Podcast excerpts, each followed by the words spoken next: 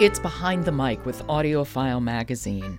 Robin Whitten, who's the founder and editor at AudioFile, is with me this week. And as we hunker down and look at the spring, we're also going to think about some audiobooks that are really good for getting us through this time. Hi, Robin. How are you? I'm fine, Jo. Good to talk to you again. It's good to talk to you too. Here we are. It's the beginning of April. What what do you suggest, especially for now? Well, I thought it might be fun if we celebrated National Poetry Month, which is oh. April, with a little Yes. kickoff talking about some of the really amazing collections of recorded poetry and also a title called The Poetry Remedy. Prescriptions for the Heart, Mind, and Soul by William Sieghart. I talk about perfect. I think it is pretty perfect. But, uh, you know, there are so many wonderful collections of poetry. And, you know, it isn't something that we should just think about once a year. But April seems like a good time right now.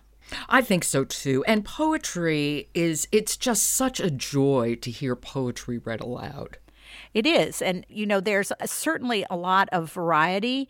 And the Academy of American Poets that started National Poetry Month here in the U.S. has a lot of resources. They have um, poems being read and special things during the month.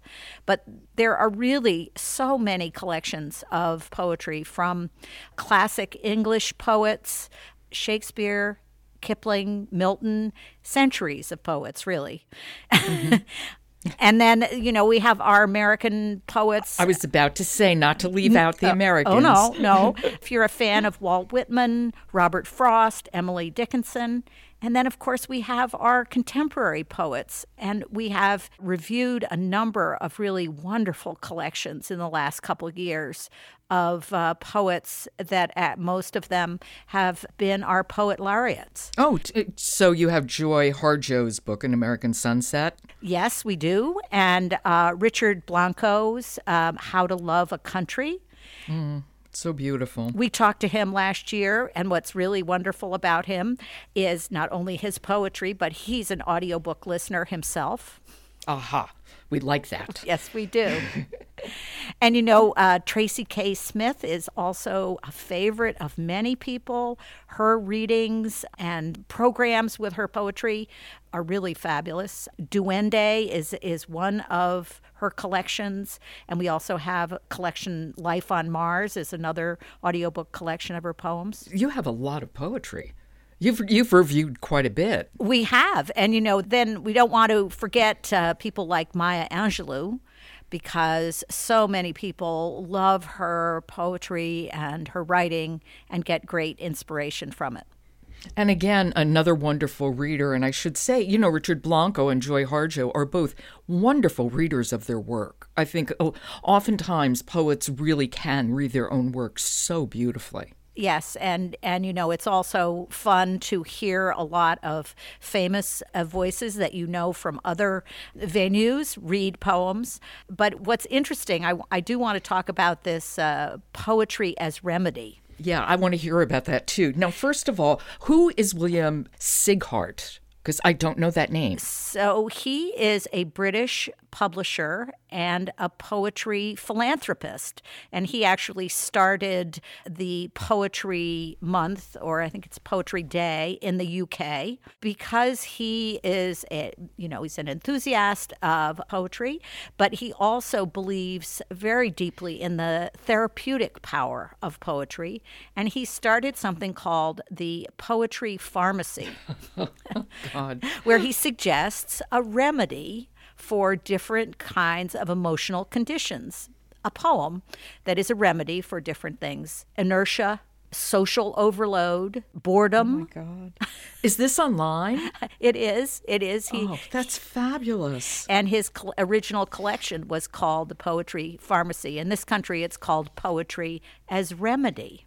So I'd really like to play a little clip from Oh, I'd love to hear it. the poem that he recommends as a remedy for anxiety. Okay.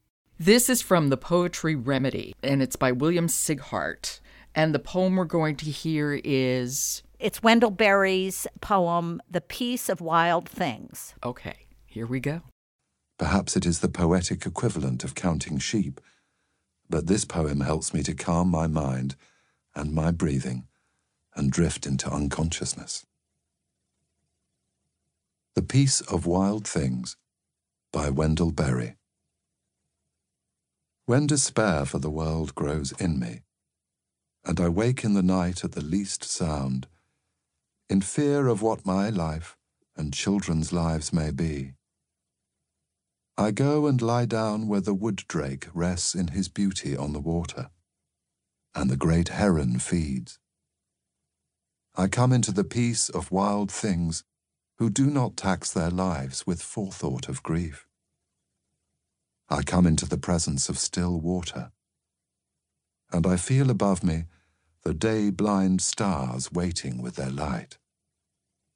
For a time, I rest in the grace of the world and am free. First, Sieghart has a great voice. Yes.